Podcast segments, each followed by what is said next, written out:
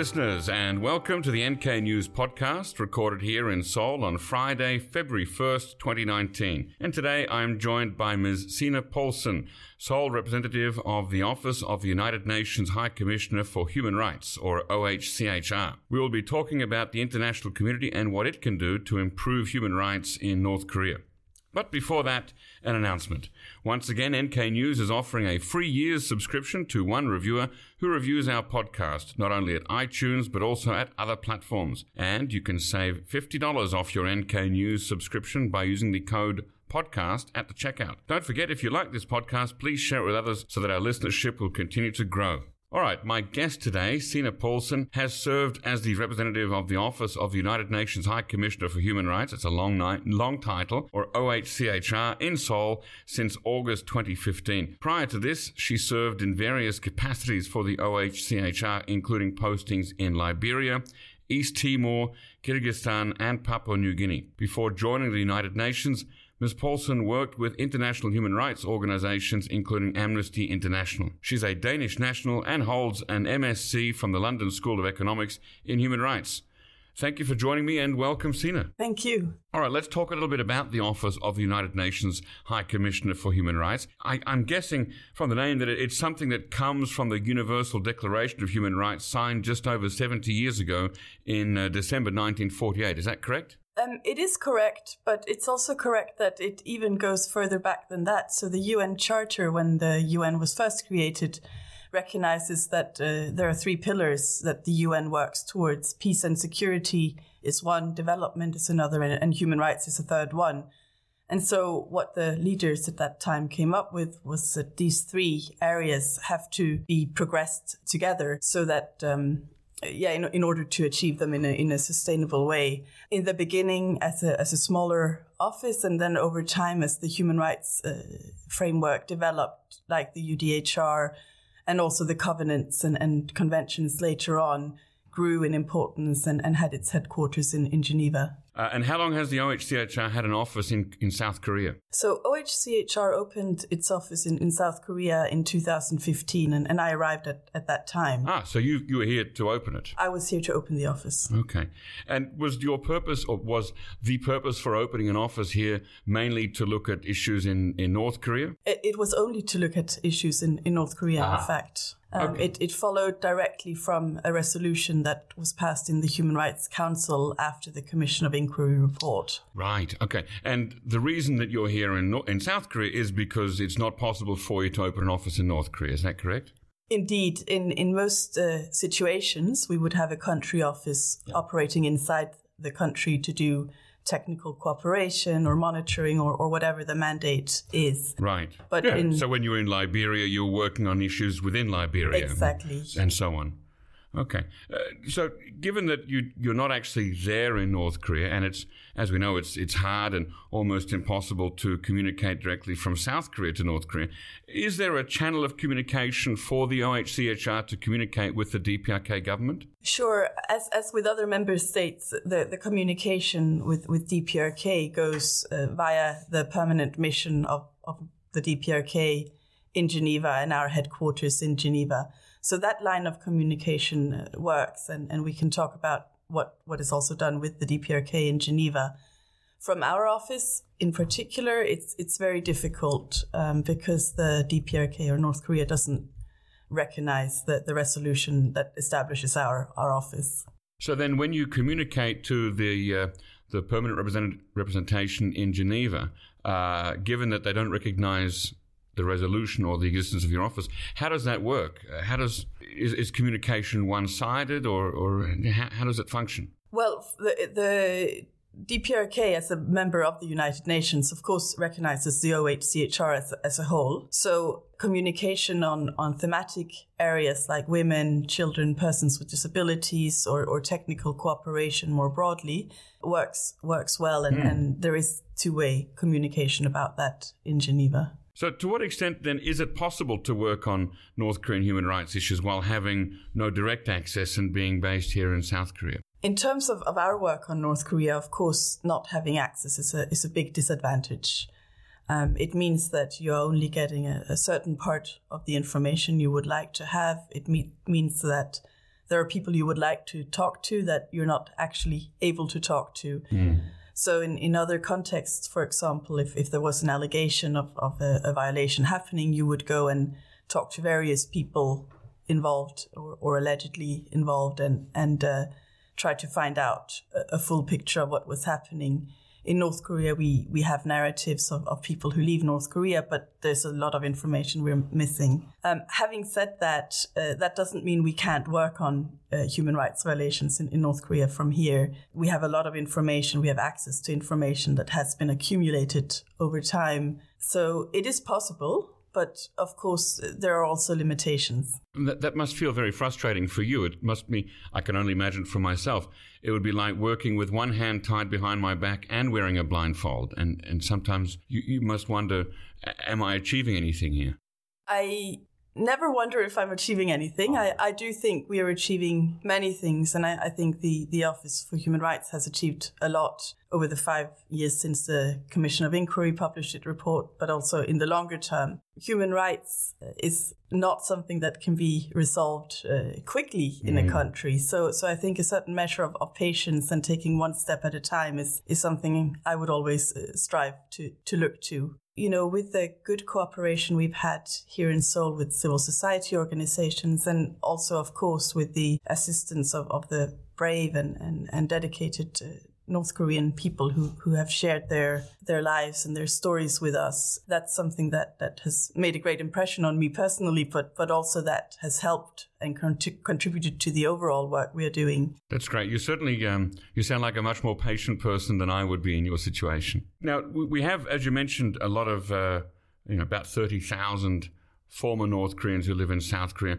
Uh, do you have a? You know, some people call them North Korean defectors, North Korean refugees, uh, escapees. Do you have a, a, term in the OHCHR that you use for that for, for these people? Um, it's something we've debated a lot, and I think one has to look at the individual and and see what what their motivations are and what their situation is you, you know, the refugees is difficult because they have a certain status in, in South Korea that's different from refugees you would see in many other parts of the world. Escapees certainly is, is a term that, that we have used in, in the past, mm-hmm. um, and defectors as well, um, although that can have connotations which yeah, are problematic a... in some cases at least. Right. What are the key areas of human rights in, in North Korea that the OHCHR looks at and focuses on? We look at the whole range of human rights. So in human rights, we have, of course, the, the economic and social rights of people, like the right to food and nutrition, to an education, to um, decent working conditions, those kinds of things. So we have economic and social rights like the right to uh, uh, food, water and sanitation, uh, the right to health and education. But we also have civil and political rights like the right to freedom of expression, to association, to criticize uh, the government in a peaceful way, and, and to leave one's country. So we work on, on a full range of, of rights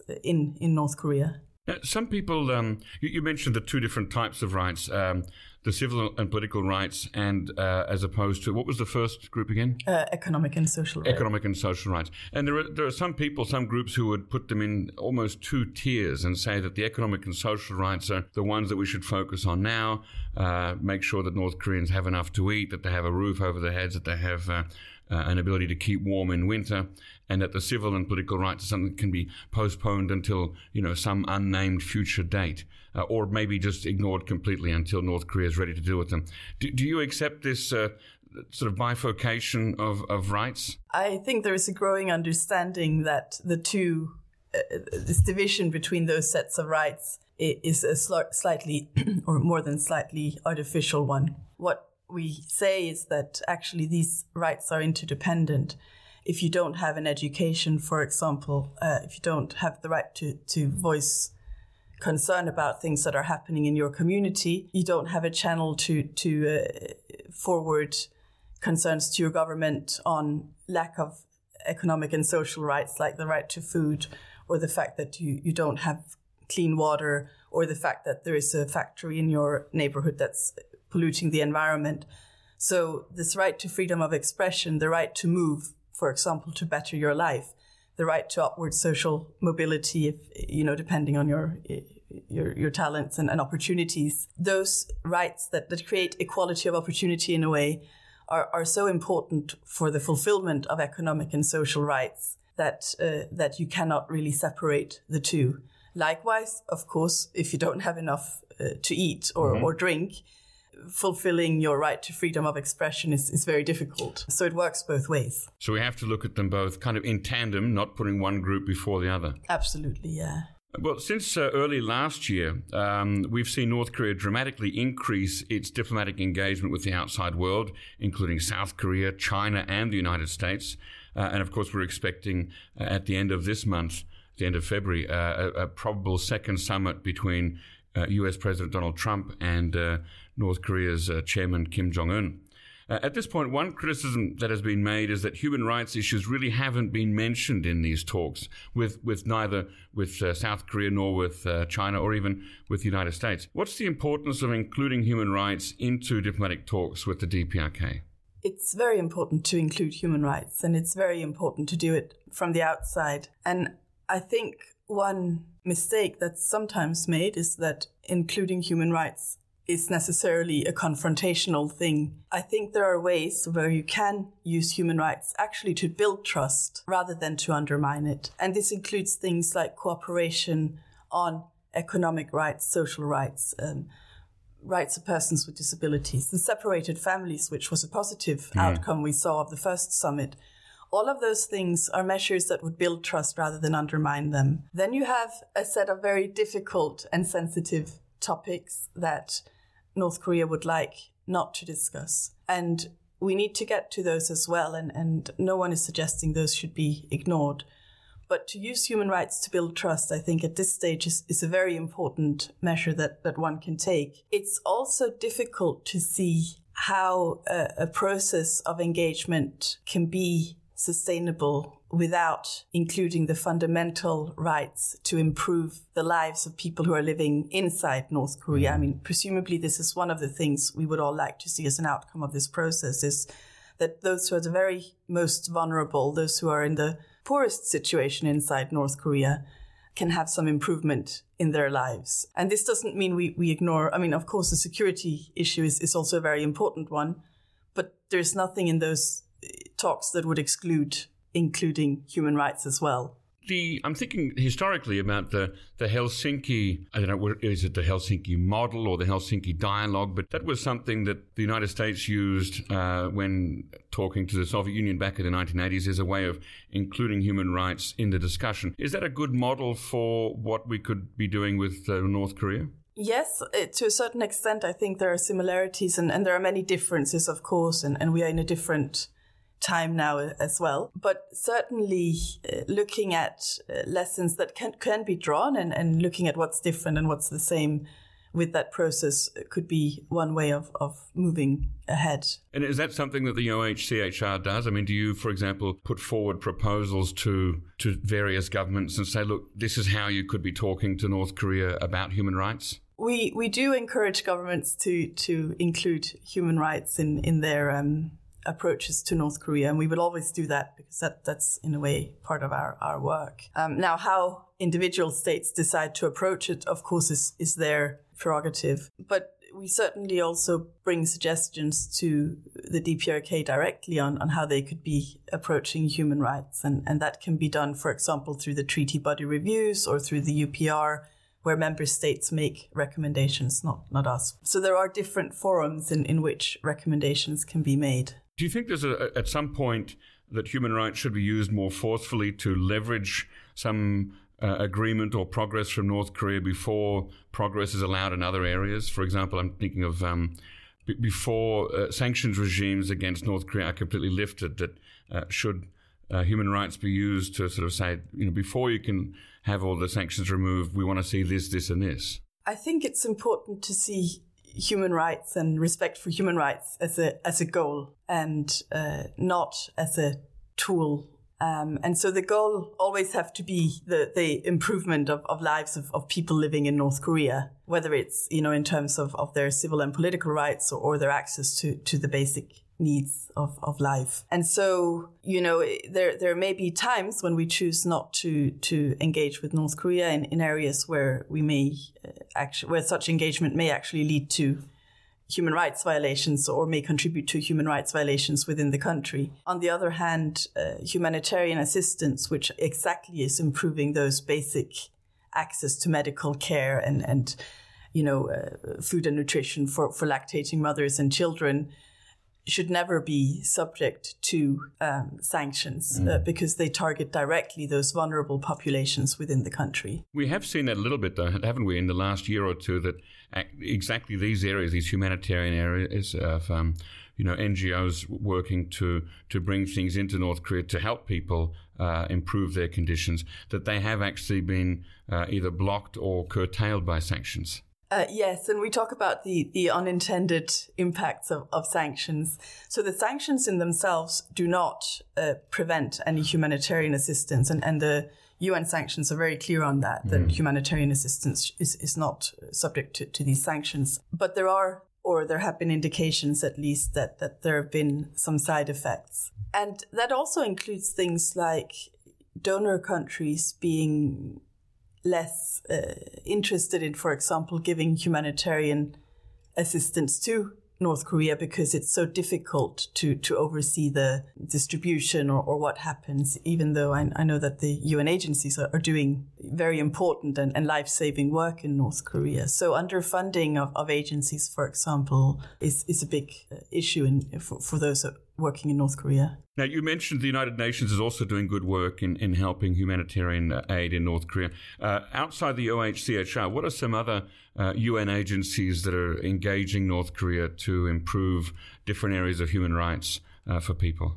The agencies that are working in North Korea right now are the ones working on humanitarian assistance. Mm-hmm. And one of the things they have with the North Korean government is a strategic framework, which is a four year plan for, for where they're going to focus on their humanitarian assistance. Within that framework, because all UN agencies also do work, because human rights is a cross cutting issue within the United Nations, of course, the way they deliver their assistance is also through a human rights based approach, which means things like you focus on the most vulnerable, you try to be transparent in your distribution of assistance, all of these things. Um, I will say that the restrictions on freedom of association and freedom of speech, for example, makes this process quite challenging uh, in in North Korea. Uh, having said that, they are able to do a, a lot of, of, very good work. I think uh, we're all familiar, for example, with the World Food Programme uh, that that does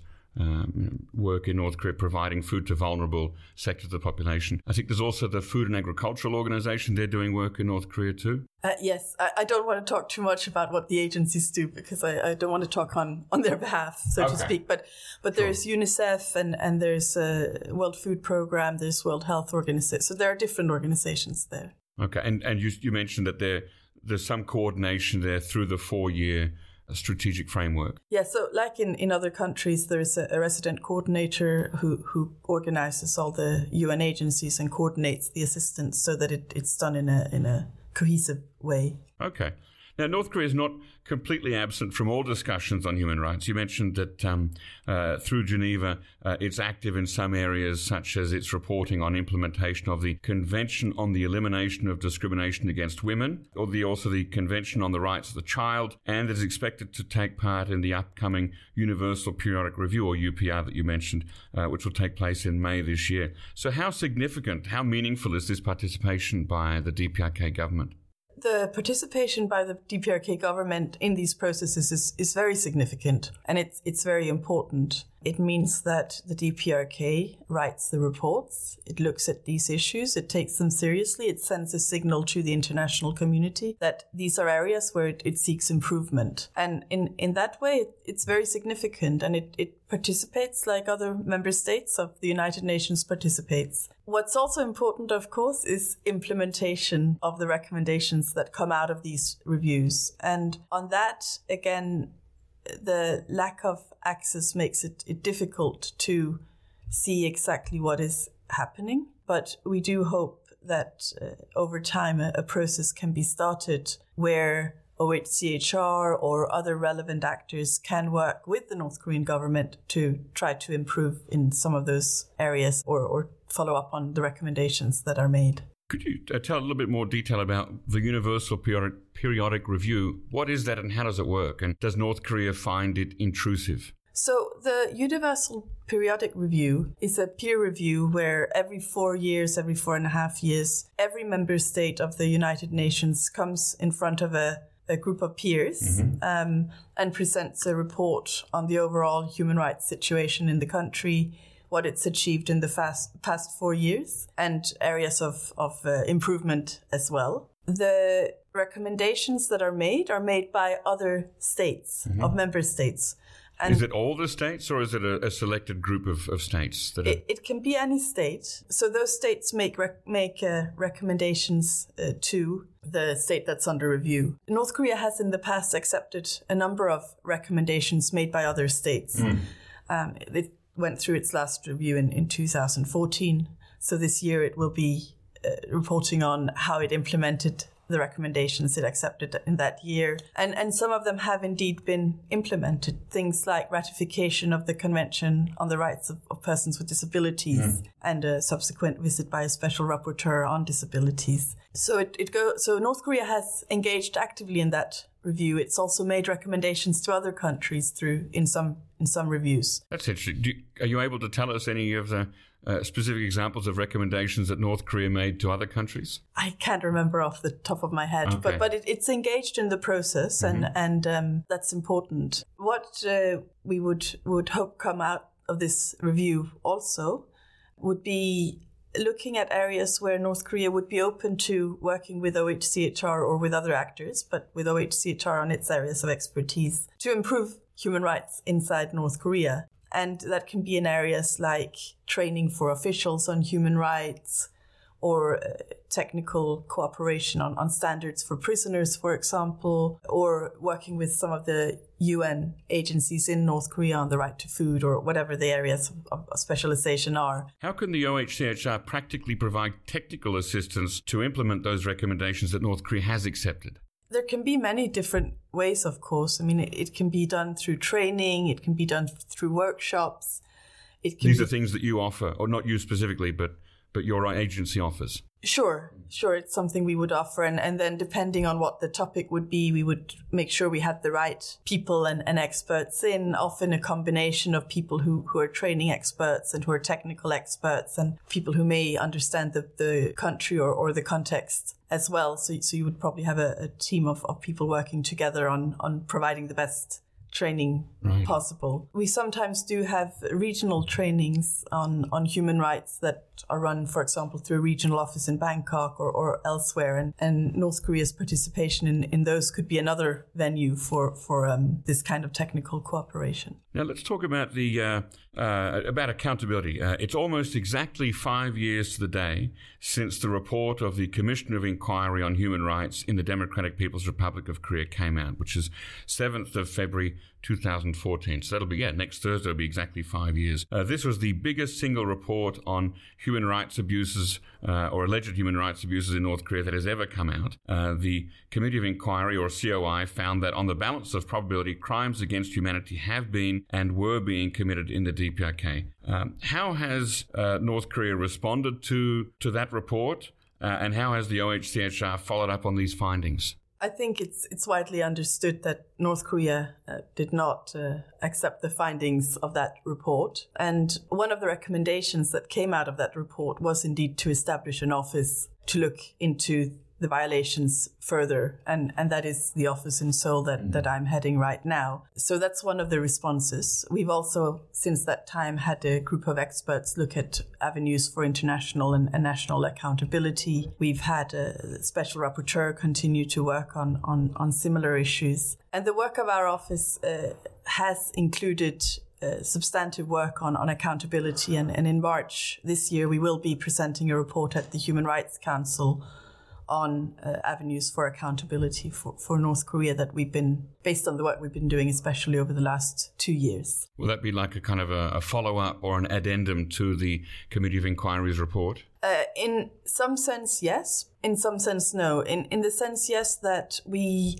have uh, it, it will explain what we what steps we've taken mm. to follow up on the report and what steps we are taking to investigate or monitor or start to look into uh, crimes against humanity, including through creation of, of a repository uh, that we were asked to, to set up by the Human Rights Council two years ago. So it will explain those steps. Mm. Um, it will not be a substance heavy report like the Commission of Inquiry report. The repository you just mentioned, is that effectively a kind of a database of information and, and, and, um, first-hand accounts? Yes, it, it is, and and it, you know it has data that we've collected over the past you know since 2015 in yeah. the office, but also information collected by civil society organizations and others. So mm, like ND, NKDB that I just mentioned earlier, yeah, exactly. So the idea is to to have everything or as much as possible in in one place so that any future accountability mechanism would be able to access the information, to have it all and to have the documentation done right now is, yeah. is important because, as we know,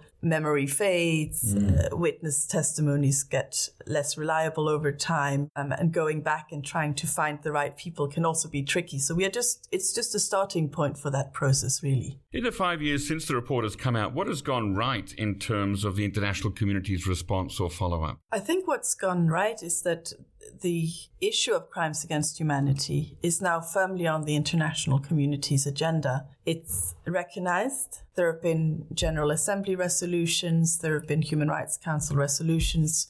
We are continuing the work. We are collecting evidence. We are continuing to find other ways of, of trying to, to establish crimes against humanity or looking what how these things could be addressed. Mm-hmm. So that's something I think we've we've done well and, and OHCHR has, has taken the lead and, and continued to follow up on this in a, in a quite consistent and consolidated way. That's great. What's gone wrong, if anything, in the last five years? I mean, has, has the report been forgotten. I mean, five years is already a long time, and it's a big report. It's a lot to read, and people move on to other issues. Of course, I mean, there are many places in the world today that require a lot of attention. I don't think the report has been forgotten. I think, uh, as far as uh, UN reports go, it's probably one of the more interesting and readable ones, mm. also for a non human rights uh, audience. It, it has a very compelling narrative to it. I think what's gone wrong is that, uh, you know, people who were in political prison camps five years ago are probably still in political prison camps mm. if, if they've survived. And, and so I, I don't think there is any, you know, while we can talk at a structural level about our successes, there can't be no success until we've improved the lives of, of those people who, who are victims of, of crimes against humanity or, or human rights violations. And in that sense, we are far from the end of, of the, the project. Mm. Um, so I think keeping that in mind, what's gone wrong is, is that, of course, the international system that exists is, is somehow inadequate in helping those people in the immediate and, and comprehensive way that they, as individuals with, with full value, yeah. fully deserve. And, and that's deeply tragic, of course. Yeah, you mentioned that uh, most people who were in prison camps, if they've survived, they still are. Is there any way that we can say that there has been a significant improvement in any aspect of human rights in, in, in North Korea in the last five years? I do think that there are improvements in, in some areas. I think there are improvements in uh, the understanding of rights of women and persons with disabilities, perhaps the rights of children as, as well. Again, it, it's hard to monitor everything. But I, I do think these steps towards engaging the reporting to treaty bodies, the the engagement with the with the universal periodic reviews, they shouldn't be underestimated. Mm. On a structural level, not much has changed. You know, when, when we talk to people who've come from North Korea recently, the things they tell us about their experience in detention, if they've been in detention, mm. or in prisons, if they've been in prisons, um, or the the fear of being taken to a political prison camp are still there. And and so in that sense, in, in terms of in those areas, probably there's it's limited change. So you you've talked to uh, uh, North Korean refugees or, or uh, defectors or escapees who live in South Korea. What's the mo- the biggest thing you've learned, or the most surprising thing you've learned from them since you've been here? Well, I think one thing I've learned is that uh, there's still a lot to learn every time I speak to someone from North Korea, I feel like I learn something I didn't know before. Um, and even though many of the people we speak to have you know, uh, in some ways parallel stories of, of, of trying to leave and, and their lives in North Korea. Everyone has also a very individual story and very individual experiences, as one would expect in, in any country. It's something we, we must never forget when we talk about North Korea, because sometimes narratives can get watered down to a very sort of uniform uh, mm. picture of, of, of complete depletion. And when you speak to individuals, that's not at all the, the picture they convey one on one. So I think that's something I, I, I appreciate that, that there is a lot that we don't know and there's a lot more to understand about North Korea. Is there a danger th- in, sorry to interrupt, is there a danger in, in accounts some accounts being either exaggerated or people borrowing elements of other people's accounts. Um, it's hard to cross reference or cross check these things. Is there a, a, a, difficulty in that? There is, but we try to use a methodology, and that includes invo- uh, interviewing people as, as soon as possible, for example, mm. after they've arrived, uh, to limit this danger. Of course, that's that's always a possibility, but I also think one one has to be careful with uh, dismissing accounts uh, that right. uh, people give to one very uh, bravely and courageously. I, I, would say, you know, we we walk in as as foreigners or sometimes Koreans working in our office uh, and ask people to tell us about the worst thing that ever happened to them, essentially, and I think it, it requires real courage to tell those narratives and to give us that trust. So to then go back and say, no, this may not have been true. Of course, we have to verify at a certain point, yeah. but at face value, I think we also have to respect that as, as a great, uh, you know, gift of trust that, that the people we interview give to us. You mentioned that your office is exclusively uh, looking at uh, human rights in, in North Korea. North Korea has at various times over the years, maybe not so much recently, but they they used to write reports and publish books about human rights abuses in South Korea. Have you seen any of these? And and you know, uh, does North Korea ever say, well, what, why are you just looking at us? Let's look at South Korea too. No country, of course, is without its human rights mm. problems. And uh, then, I mean, not every country has crimes against humanity happening in it, of course. So uh, there is a difference in degree and, and, and in, in scale and and that's important to recognize. Uh, but where things uh, are problematic in South Korea, we have other parts of the mm. OHCHR who will raise those areas. Um, and the ROK also goes through its universal periodic review mm. every four years, and other countries can give recommendations at that time. The ROK also has a, a national uh, framework to deal with human rights issues, like right. the National Human Rights Commission. So, uh, so yes, I mean there is coverage of that, just not from our office right. in Seoul. What about uh, some North Korean escapees who live in in uh, South Korea? They say that they have. Um, been subject to human rights abuses here in the ROK. Uh, is that something that they come and, and, talk to you about? They, they do occasionally, and and uh, where we do, we, we usually forward it to, to our officers who do work on, on the ROK mm. in, in Geneva. But it's not something we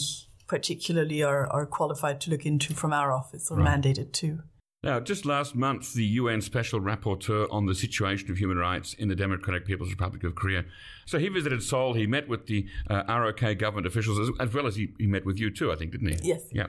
Uh, how closely do you work together on DPRK issues? And is, is he actually, is the Special Rapporteur part of the OHCHR or is it sort of separate but, but parallel? How does that work? It's parallel, I would say. I mean, he, he has a mandate from the High Commissioner but he works independently and he's an independent expert who's not paid by the by the OHCHR, which gives him an opportunity to to lend a voice that's that's uh, you know uh, an expert voice that's that's free of any kind of of influence and and he's been using that voice as, as you know over the last uh, years when he's been in, in, in his uh, position. We do work together, of course, and we coordinate and we meet many of the same people. Um, so, of course, there is close cooperation, but uh, we write separate reports and, and he has a distinct uh, role and, and, voice that he uses when he, when he uh, does his reports and his press conferences. How do you divide up? Uh, you mentioned that he does some, he meets some of the same people. Although he's independent and separate, there must be some I guess, some overlap there. How do you divide up the tasks and responsibilities? What does he do that you do not, or vice versa? We do each our, our separate research and we base our reports on, on separate areas of, of information. He may choose to look into certain areas that our office has not focused on. Right. So he takes the lead in, in deciding what those areas are if he becomes particularly interested in, in certain areas or, mm-hmm. or in certain outcomes. So he's talked uh, in the past about the sanctions or, or other other topics that, that we've not looked into so closely. But having, having said that, of, of course, we, we do talk to each other about what, what we think about things. Right, because you're working on the same thing. So yeah. that, that, that some degree of uh, liaison would be would be natural, I imagine. Now, how much longer will you be here at the OHCHR in off, office in Seoul? Do you have a, is there a deadline uh, or a, you know, a, a, an expiry date? Well, I've been here for three and a half years now, and, and there is no expiry date. So uh, I, I don't have any concrete plans for, for mm-hmm. leaving. One of the, the good things about working with the UN is, of course, you, you get to, to move around to different places and, and you get to see different contexts. Yeah. And so it, has been a, a good uh, time to, to spend here. And, and, every year I feel like you understand a little bit more and, and then you realize how much you don't understand right. still. So, so that's been a, a great experience so far. But, but no, there's no set mm. time. What more would you like to achieve during the rest of your term here? I would like to see the accountability work move forward. And at the same time, I would hope that uh, what we started with, that we can use human rights in a way to promote uh, both the, the ongoing international process uh, and, and, connections in a positive and, and empowering way yeah. that helps people in, in North Korea. Also help that process of, of North Korea stepping into the, the folds of, of the international community and, and legitimacy, and, and that would include more openness mm. to international and national human rights activists, monitors, officials right. to be able to, to visit and, and document and, and uh, address problems with the government. It can take decades, and, and of course, uh, another thing I, I would, uh, in the long term, I think anyone looking at North Korea from a human rights angle would, would like to do is, is to also be able to visit. Um, is there anything that you specifically hope will come out of the uh, the second Trump Kim summit at the end of this month? Well, I think it's it's clear as a, as a human rights person, official, that I would hope for human rights to be raised. Mm. I would hope that it would be raised in a constructive way, in a way that helps North Korea move forward on, on this path towards one denuclearization, but but also legitimacy as, as an international actor.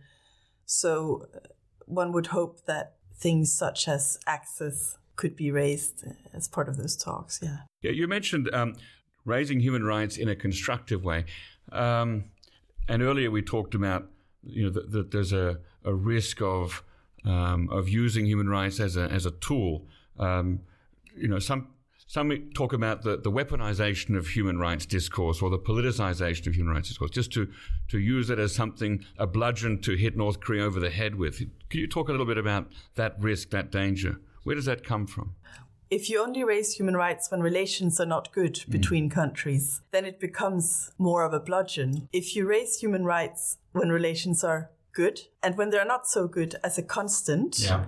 as a principle, uh, as something that we don't veer from regardless, then we have a chance of making genuine and sustainable progress in, in the human rights situation, which will help with all of those other nice things that, that I think uh, North Korea would see as a positive that were speak, spoken about in the New Year's speech mm. economic development, right. um, improvement of conditions of the people, perhaps also denuclearization at mm. some point all of those things are, are also linked to uh, respect for these human rights. No, that, that makes sense. And I wish you all the best with that. And thank you very much for coming on the NK News podcast today. Thank you very much. Uh, thanks once again to Signe Poulsen for coming on the NK News podcast. Don't forget, listeners, you can listen to all of our shows and read full bios and show notes on our website, nknews.org. NK News is, of course, the leading repository on North Korean news, research, and analysis, and we hope to see you there. And you can send feedback, comments, questions, or guest suggestions to podcast at nknews.org. Our podcast was produced by Arias Dare and facilitated by Chad O'Carroll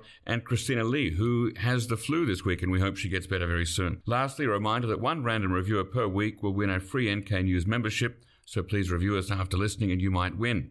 And you can save $50 off your NK News subscription by using the code podcast at the checkout. Please continue to listen and share this with your friends. Thanks very much and check us again next time.